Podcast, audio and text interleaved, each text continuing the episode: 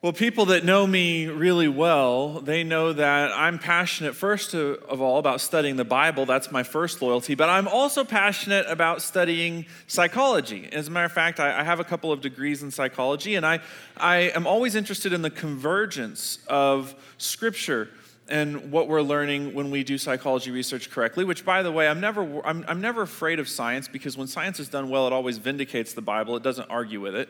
Um, as a matter of fact i've written academically on the subject of where the bible and psychology meet so it's something i'm always very interested in. Uh, and there's one particular um, bit of, of psychotherapy research I was reading the other day. I'm going through it and I'm reading this research, and it's talking about different models of psychotherapy that are helpful and ones that aren't, and so forth. And it's talking about one of the most helpful models, and it said about this model that it is based on the premise that when a person is when a person is in a crisis, they almost always know what they need to do. They just have a really good reason for not doing it. I think that was a very interesting take. And, I, and, and this particular model is highly supported, so there must be something to it. That, in a sense, when we're going through a difficult time, and, and we know we need to do something to get out of our current situation and get toward the situation that we need to be in, there's a sense in which we know what we need to do. The problem is we just don't think we can, or we're dealing with a, some sort of a, a, barrier to get to where we need to be, or um, we're dealing with some sort of a speed bump along the road. We're dealing with resistance. So I want to just start off today, and this is going to be helpful, I think, if you can sort of get this situated in, in your mind so that it gives you something personal to think about. I want you to ask yourself the question what is it right now in your life that you know that you need to do it? You know what you need to do, but you have a really good reason for not doing it. You're in some sort of a crisis. Maybe it's a small crisis, maybe it's a big crisis. You know what you need to do, but you're just not doing it. For me, that would be. Uh, I mentioned this uh, in a previous message that uh, you know I've been at New Spring for a little over nine years, and in those nine years, I've put on about 25 to 30 pounds of character and integrity. I now have what is referred to as a dad bod. Doesn't sound very good to me, but apparently it's not a bad thing. But so I, I, you know, I continuously talk about the things that I know I need to do, right? And my doctor has told me the two things that I need to do. Anybody know what those two words are? Two things I need to do to lose weight. What are they? Now, doesn't that sound like too much at once to you? Right? Like diet and exercise at the same time, you know?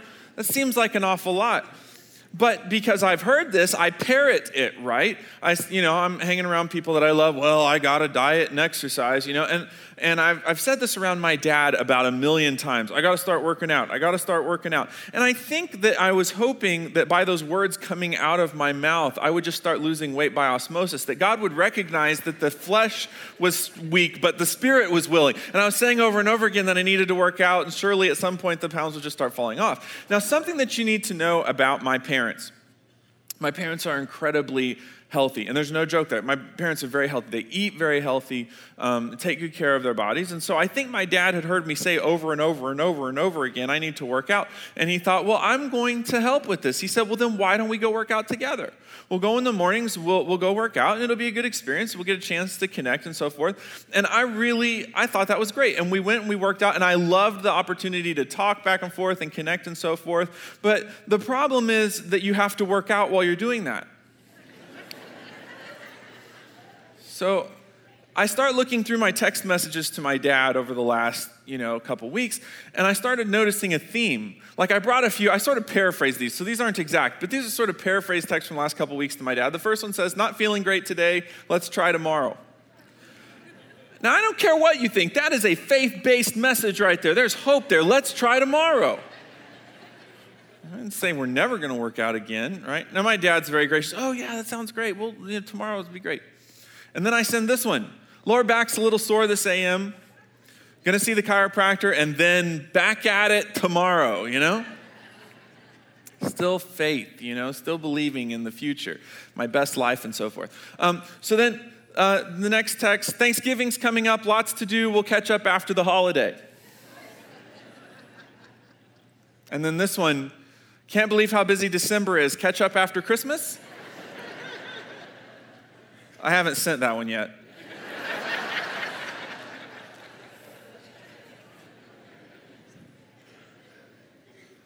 Sometimes I know what I need to do and I just don't do it.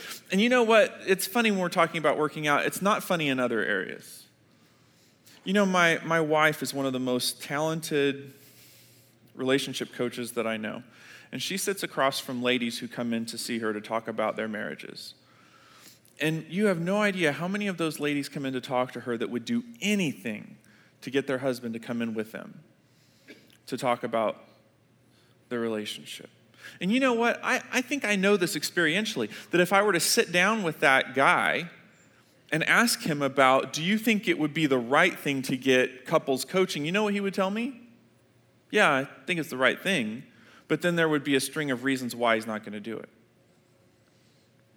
Some of us, you know, some, some, there, there's some people in this room that came and heard the message during the Blessed series about giving, and it's not something that we talk about a whole lot at New Spring. We never want anybody to feel pressured by that. That we, we want people to give out of a spirit of love for God, not because they're feeling like they're under some sort of pressure every time they come in this room.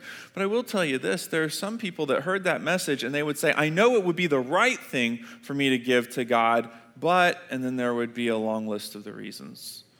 Why not? There are people in this room who'd say, I know this relationship is toxic and unhealthy, and I know I should be creating distance, but, and here's the list of a million reasons why they're not going to do that. It gets serious. It gets serious really quickly. Now, there are three traps that I tend to fall into. When it's something that I know I need to do, but I just end up not doing it. The three things that I notice that I use as sort of escape avoidance away from what I need to do are these um, procrastination, compromise, and excuses. Are you familiar with any of these? I mean, this is my MO right here. Procrastination says, sure, I'll do it, just not now. You know? Let's work out. Let's do it. Let's get buff. Let's go in and work out on those machines, just not right now, you know? Later. Let's do it later. Compromise says it's not as important as people seem to think it is oh, I'll, I'll give a little of myself to that, but I'm certainly not putting my full weight on it. It's not that important. Excuses are the worst. Excuses says, I know I should, but. I know I should do this, but here's why I can't. I know I should do this, but here's why I won't. I know I should do this, but here's why life is keeping me from doing what I know I should do. Now, here's my question to you. If you identify at all with any of what I just said, if your life has been set back in some way by these three things, the way that it has set my life back, can I ask us a question just to get us thinking about this? Why do we do these things? Because I have to be honest with you, when I first started thinking about it this week, you know, my answer was kind of lame. My answer was just kind of like, well, because that's what we do. That's what human beings do. When we're up against, you know, something difficult, we tend to procrastinate, we tend to compromise, we tend to make excuses. That's just what we do. I don't think that's a good enough answer. There's got to be a there's got to be a reason why otherwise incredibly intelligent human beings end up choosing not to do the right thing when we know what the right thing is to do. And this is what I've come up with. And just sort of chew on this for a minute and see whether or not this makes sense to you. I would say that my life experience has been that there is an intimidation factor baked right into doing the right thing. As a matter of fact, I would say that the more you're doing the right thing, the bigger that intimidation factor tends to be. The more anxiety comes with doing the right thing, the more resistance comes with doing the right thing. That just it just becomes your life is not as simple if you're doing the right thing. It becomes more complex. You would think it would be the other way around. How many of you in this room are parents? How many of you know that doing the right thing as a parent makes your life more complex? If you did the easy thing and just let your kids eat Swiss rolls and ho hos and watch cartoons until four o'clock in the morning, right? Life, in a sense, would be less complex because you wouldn't have to fight the battles that you have to fight. And yet, you know that doing the right thing means you're going to have to fight some battles and you're going to have to stand up for the right thing, and life's going to be more complex. Why? Why is there an intimidation factor built into doing the right thing? Well, the Bible tells us. In Ephesians chapter 6 verse 12, the Bible says, "We are not fighting against flesh and blood enemies." By the way, you recognize this, and this is something that every one of us who is on social media social media needs to tattoo on our cortex that we are not fighting against flesh and blood enemies. Our enemies are never people. I posted something online on Facebook this week that was you know, just near brilliant. And I sat back from it for a second and had to remind myself that our enemies are never people, and I deleted it. It wasn't, I wasn't being aggressive or confrontational, but the bottom line was I'm thinking to myself, why am I fighting a battle with this person? My enemy's never a person anyway. My enemy are never my enemies aren't people. The Bible says that what we're really fighting against is evil rulers and authorities of the unseen world, against mighty powers in this dark world, and against evil spirits in the heavenly places. See, at New Spring, we believe there is a real Satan. And if you are doing the right thing, he's not happy. As a matter of fact, we could say it this way we would say that if you're doing the right thing, it is normal to feel like you're fighting a major battle. We should normalize this a little bit. If you're doing the right thing, it is normal to feel like you're fighting a battle because you have a legit adversary who is not going to take it lying down. We have sort of a sappy idea sort of floating around our culture that the reason that you do the right thing is for society. You do the right thing to benefit society. That is your, that is your societal responsibility. Well, I mean, there may be a little bit of truth in that, but, but you understand that doing the right thing, especially if you are a believer, doing the right thing has a far bigger footprint, has a far bigger consequence. That doing the right thing is a manifestation of God's will on a planet where God's will is generally not done. You remember what we're supposed to pray in the Lord's Prayer? Your will be done where? On earth as it is in heaven. Why? Because God's will is gener- generally not done on earth. So when you're doing the right thing, think about this. When you're doing the right thing, you become a pinpoint of shining light that is manifesting God's will in a broken planet. And believe me, Satan does not like that. He won't take it lying down. It is agitating to him, it is a burr in his saddle, and he will come after you because you're doing the right thing. It is normal to feel like you're fighting a major battle. Now, here's what I want to share with you, and, and, it's going to take me a little while to get all the way around to the close of this, but I want to tell you that there is a secret to fighting this battle. So if you're in this room and you're trying to do the right thing and you are feeling more resistance now than you have ever felt in your spiritual life, if you're feeling more resistance now than you've ever experienced in your walk following God, here's what I want you to know there's a secret to fighting this battle. Now, by secret, I don't mean that this is some sort of, of hidden thing that God has put under wraps in the Bible and we're going to have this great aha moment here. I mean this in the sense that we talk about the best kept secret that this is something that every believer should carry around in their hip pocket and, and, and really, really understand and digest and make it part of who we are as individuals. But, but far too often, we don't remember this, we don't keep track of it, and we don't think about it this way. Now, this is a little teaser for the thing that you need to know about fighting the battle, and that is that Satan has only one tactic to work with. Only one tactic. It takes different forms, but at the fountainhead, there is one tactic. We're going to talk from the rest of this message about the one tactic that Satan has and what you can do about it. In order to do that, though, I'm going to take you to the Old Testament. We're going to look at a story in 2 Kings chapter 6. If you've got your Bible, this would be a fantastic time to turn to 2 Kings 6. If you've got your electronic reading device, you can open that up or you can look at it on the New Spring app. This is a story about a prophet named Elisha. Prophets had a very interesting job in Bible days. So there were two very important offices in ministering to God's people, being a priest or a prophet. Now, a priest's job was to represent the people to God. But a prophet had a very interesting job. Prophet's job was to represent God to his people. In a sense, he was a preacher, but he was a very special kind of preacher because the scriptures were not available yet at this point. So God would speak to the prophet, and the prophet would deliver God's messages to the people. It's a very interesting job, and not always a popular one, because God's people tended to be kind of flaky. And so he would send these prophets. Sometimes the prophets had good messages to send, sometimes the prophets had to say things that were pretty unpopular.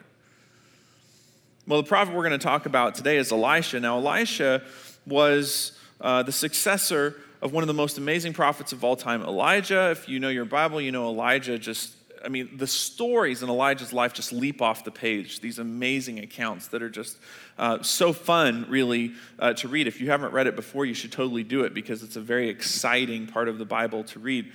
Uh, but now Elisha is the prophet, and one of the things the prophet was supposed to do was sort of serve as a military advisor, not just as an advisor about spirituality and not just as an advisor about matters of, of, of internal um, the sort of internal laws and so forth. They were also supposed to be sort of foreign policy guys, and they were basically giving God's warnings about um, different enemies that might be trying to attack them. And that is exactly where we find ourselves in 2 Kings 6.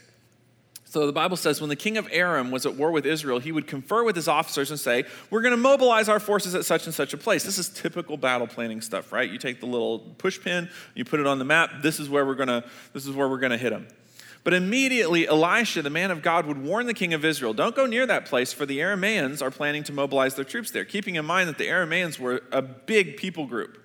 So if they showed up at any time, and the, the people of Israel were really there, they, were, they would have outnumbered them by so many that it would have been a done deal. But what was happening was Elisha was giving this sort of heads up hey, they're coming for you at this spot. And then as soon as the Arameans would show up, it'd be a ghost town. And it was just getting frustrating because they kept showing up and nobody was there.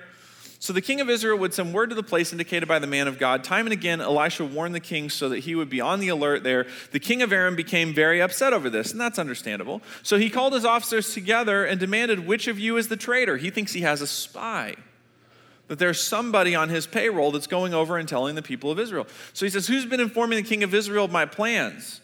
And they said, It's not us. Elisha, the prophet in Israel, tells the, king of, uh, tells the king of Israel, Even the words you speak in the privacy of your bedroom. They're saying, Look, there is stuff that you haven't told us that Elisha is telling the king of Israel.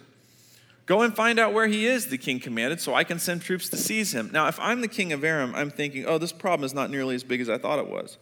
I thought I had a spy.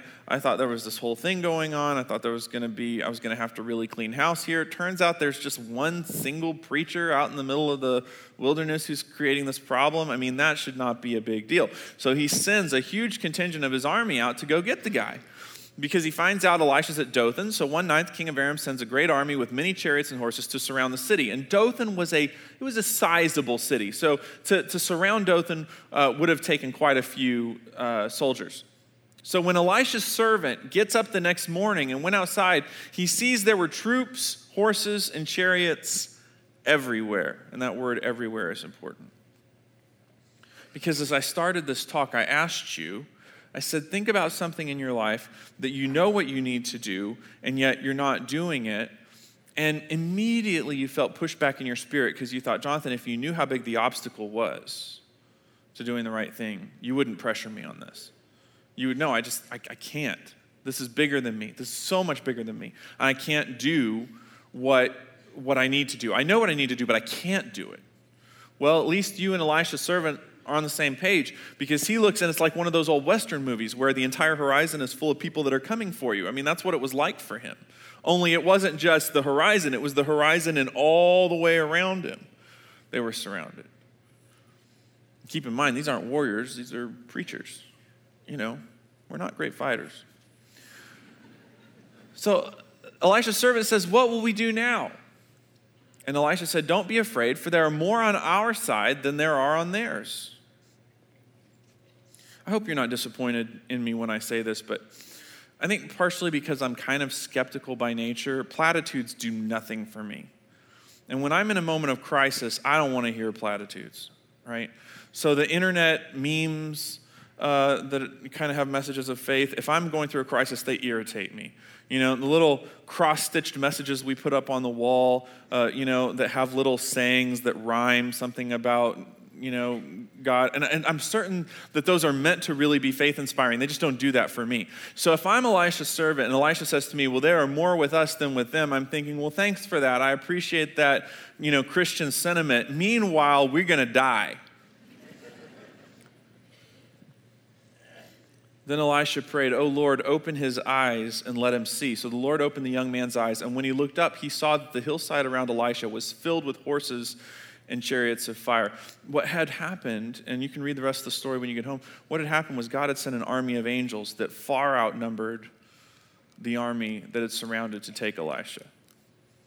See, Elisha and his servant, they had been doing the right thing, and they were on Satan's radar screen. Satan was using the king of Aram and all this big army to try to get to, and that's where we're going to be in just a second. They wanted to try to get to Elisha, wanted to get inside his head. Satan wants to send this huge army, really get inside Elisha's head. But the thing was, God was ready to send an army that was so much bigger than the one that was there to take Elisha out. So there's this weird battle going on in the background, and that's what I want to talk about before we finish our talk. I told you Satan only has one tactic in his tool belt. This is what it is. You can trace just about everything Satan does in our lives back to this one tactic. Let's just call it shock and awe. Shock and awe the guys who literally wrote the book on the concept of shock and awe, Ullman uh, and Wade, had this to say about it. Check this quote out because I really got excited when I was reading this this week. Achieving shock and awe rests in the ability to deter and overpower an adversary through, get this, through the adversary's perception. Through their perception and fear of his vulnerability and our own invincibility. It's a mind game. Shock and awe is about putting on an impressive display of force so that your opponent will think there is no way they can ever win. It is an impressive display of force so your opponent thinks that no matter what happens, they're going to lose. In psychology, we talk all the time about the fight or flight reflex, and we're learning more about it all the time.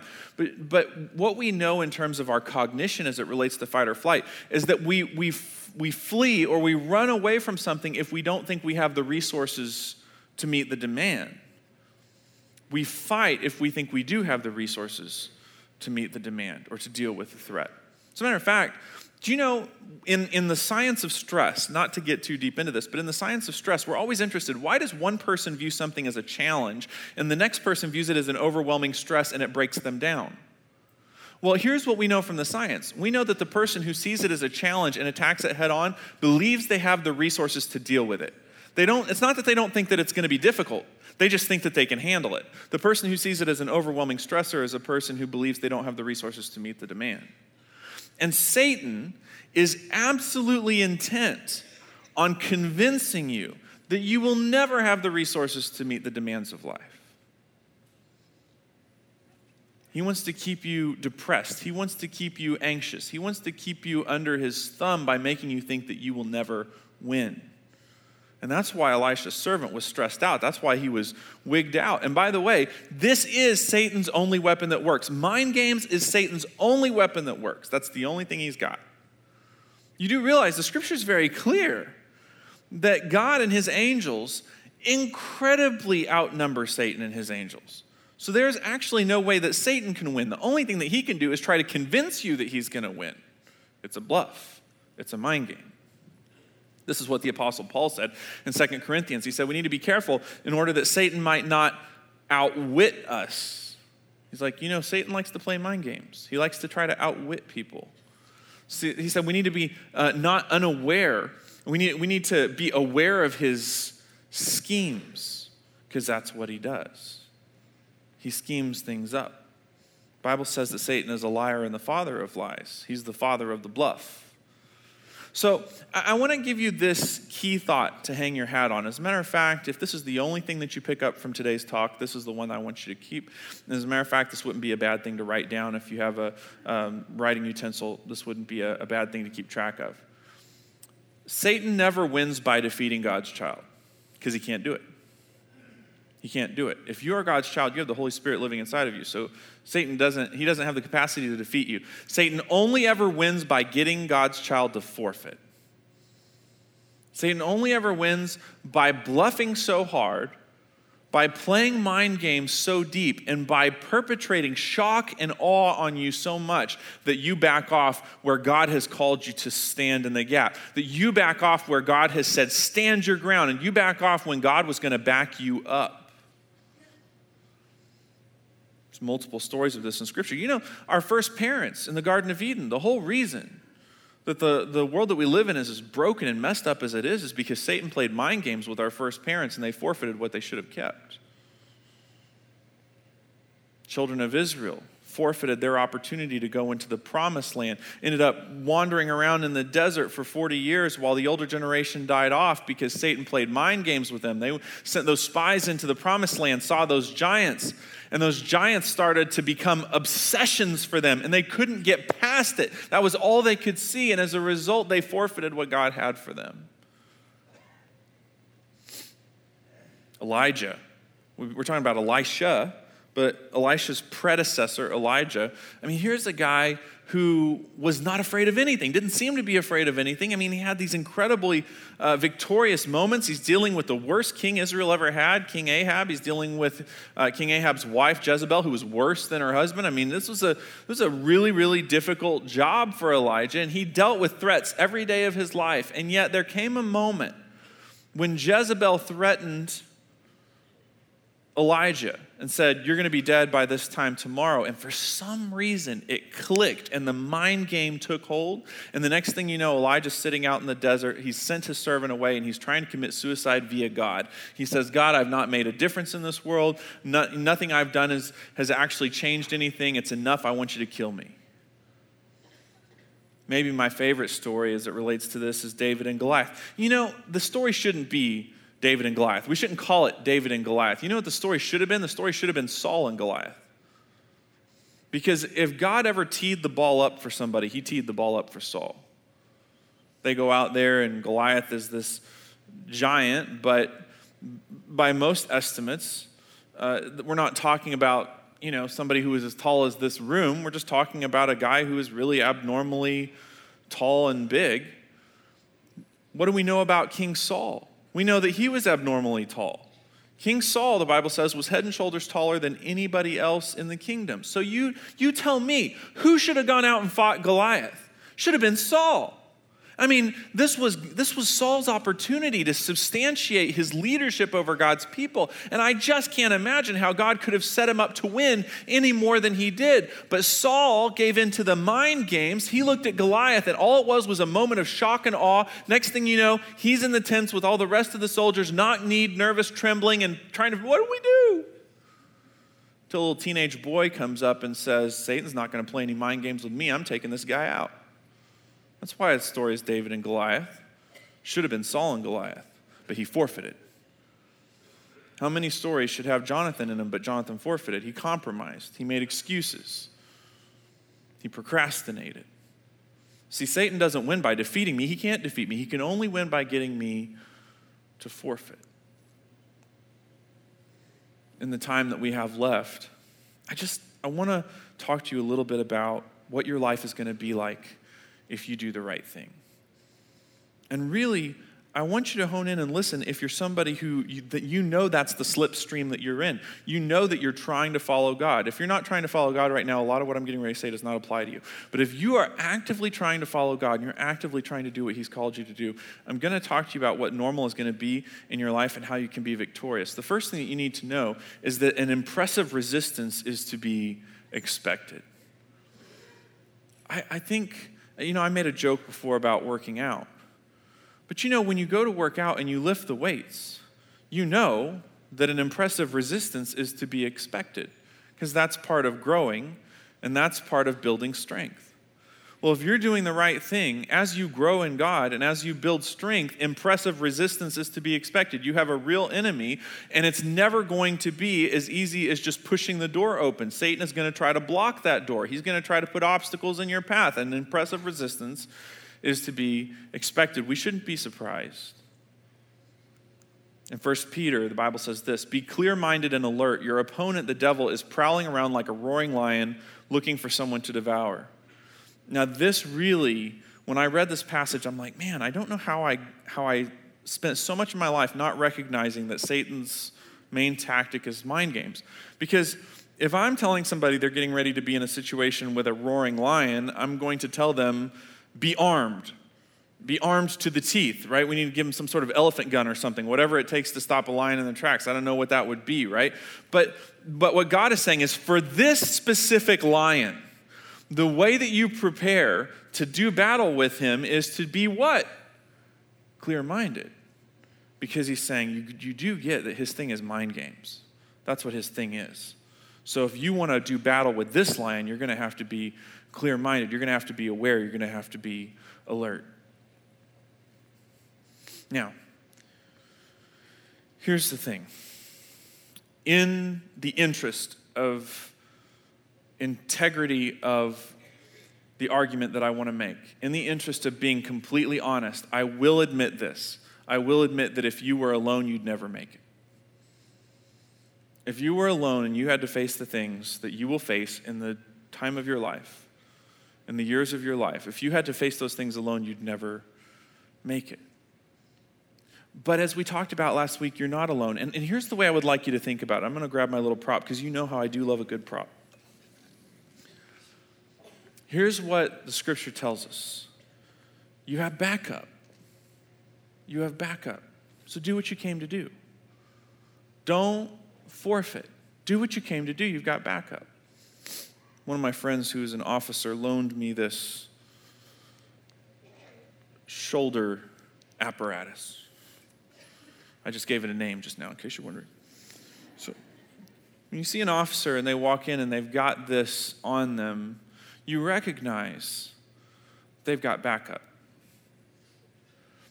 I was talking to an officer who was telling me how, how often they have to roll into a scene with so little information about what they're going into. And if they were going in alone and they had no backup, nobody would ever advise them to do that. It's scary enough with backup, but without backup, you would never go into a situation like that. But you see this, and you know that that officer, you know there are more where this person came from. If they need to call in backup, they can call in backup from the area. If that's not enough, they can call in backup from the state. If that's not enough, they can call in the National Guard. I mean, there's basically a nearly infinite amount of backup. If this person is doing the right thing and they end up outnumbered, then the odds can get evened. And this is what I'm telling you about following God. And I think this is the message of the story with Elisha. And that is that there is an infinite amount of backup that is ready to help you when you need it so you're never walking into that situation alone. You're never walking into that situation alone. By the way, why did God send so many angels and chariots to Elisha and his servant? I truly believe it was because that's how many it was going to take to win that victory. God knows how much it's going to take, and He's not at all skittish about sending as much firepower as you need to back you up, whatever it is that you need you have backup. So you need to stand your ground and do what you came to do.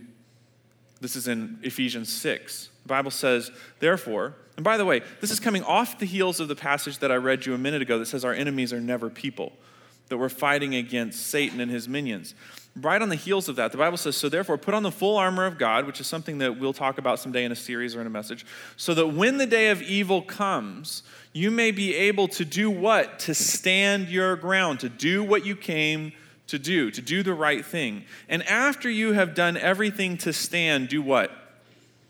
Stand.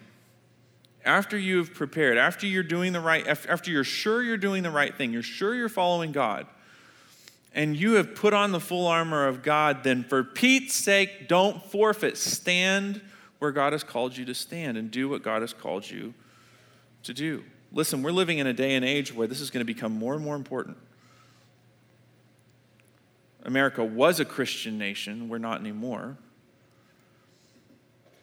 And I'm afraid that if things continue on as they are now, it's going to be more and more difficult for Christians to stand where they've been called to stand. And yet, if you believe you truly have backup, then there's never a reason for you to forfeit. Now, how do you do that? We're, we're getting tight on time here, so let's just, let's just break this down. How do, you, how do you stand and do what you came to do and do the right thing even when it's difficult, even when you feel that resistance? Well, the Bible says, resist him, him there as being the devil, and be firm. Some of your translations will say, and stand firm in the faith. So if you want to stand firm, you have to stand firm in the faith. Okay, well, what does that mean? Well, the Bible says faith is the assurance of things we hope for. And I love this the certainty of things that we can't see. I don't know. I, I, let me tell you something I don't know about this story. This story about Elisha in 2 Kings 6. I do not know because the Bible does not tell me whether Elisha saw the angels and the chariots. I've always assumed that he did, but you know what? I don't know because the Bible doesn't say. The Bible says the servant saw the chariots of fire, but we don't know that Elisha did. What we do know is that Elisha was certain they were there. That's faith. Some of you are just dealing with incredibly difficult life circumstances right now. Some of you are walking halls of hospitals for someone that you love or for yourself, and you never thought you were going to be in that situation. Some of you are dealing with family situations you never thought you'd be dealing with. Some of you, your marriages are falling apart. You never thought that was going to happen. And yet, the important thing is to recognize that to stand firm in faith means to recognize you are surrounded by backup. Whether you see it or not, you're surrounded by backup. You're never alone. Doesn't matter what you go through, you're never alone.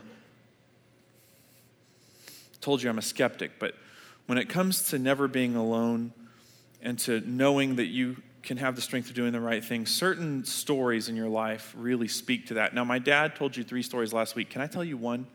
Just one, one, one story and then we'll be done. In 2013, an incredibly sweet New Spring family that I just love so much uh, came to Wendy and I and said, "We really want to send you guys to get some R and R, just Wendy and you, to get some to get some rest." And there's this Christian Dude Ranch that we really like and they they have a specific week that's just to minister to pastors. It's a small it's a big it's a big ranch but they just do a small group of pastors at the end of their season every year and uh, we would like to send you to that. And I, I know you guys can tell from from the cowboy boots and the rugged physique that i am a cowboy. Um, but uh, I, I, thought it would be fun, you know, go ride the horses, have a good time, relax, and, and really kind of, you know, we knew they were bringing in another pastor to speak to us, and it's always a great opportunity to listen to someone speak and really get energized by that. My wife is telling me on the plane as we head out there that it's going to rain every day that we're there right? And I said, ah, it's no big deal. It'll rain part of the day and then it'll dry up and then we'll have a good time. And this was right, right around Estes Park. I'm like, it's going to be beautiful. So, you know, we can do indoor stuff when it rains. When it's not raining, we'll ride the horses and have a good time. It's going to be great. So we go there, but it never stopped raining. From the time that we got there, the whole time it just never stopped raining. Now, the thing is, I'm, a, I'm an eternal optimist. We're, we're sitting in this session where they're doing the devotional, we're singing worship songs, and we're noticing that the staff of the camp is sweeping water away from the buildings with big brooms. And Wendy's like, that can't be, that can't be normal. And I'm like, I'm sure it is normal. I bet they do that every time it rains here, you know? I like to be a reassuring person like that, you know? And, uh, but it, it, continually started to get worse, and we started to notice there was flooding that was starting to happen. And um, all of a sudden, there was kind of a loud noise, and they ushered us into this dining area because they said it was safe. That's always encouraging. Um, and what they told us is that a mudslide had just ripped through the, the ranch and had actually taken out the main road. It was, it was that substantial. I mean, if you're familiar with mudslides, you know they can do a tremendous amount of damage in a very, very fast period of time. It just pulled the entire road out.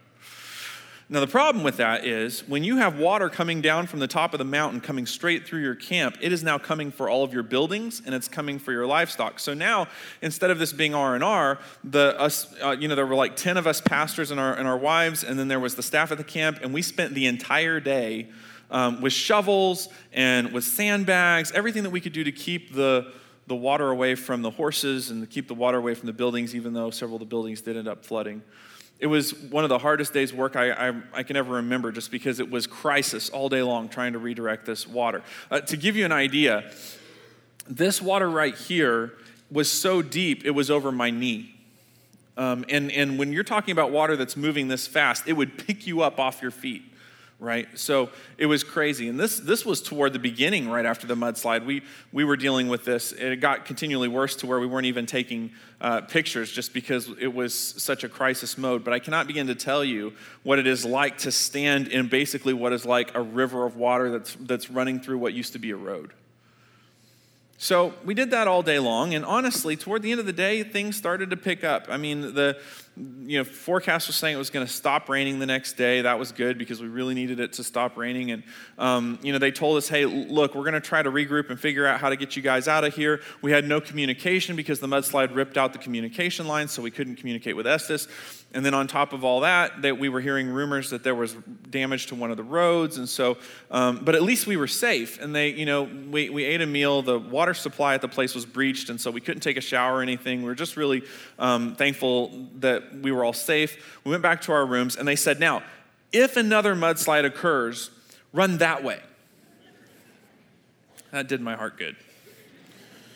Um, but again, eternal optimist, I'm like, well, it's over. We're not going to have any more problems tonight, right? So um, I'm, you know, I'm, I'm just kind of forgetting about it, resting in bed. And, all, I hear my wife going, like, is everything okay?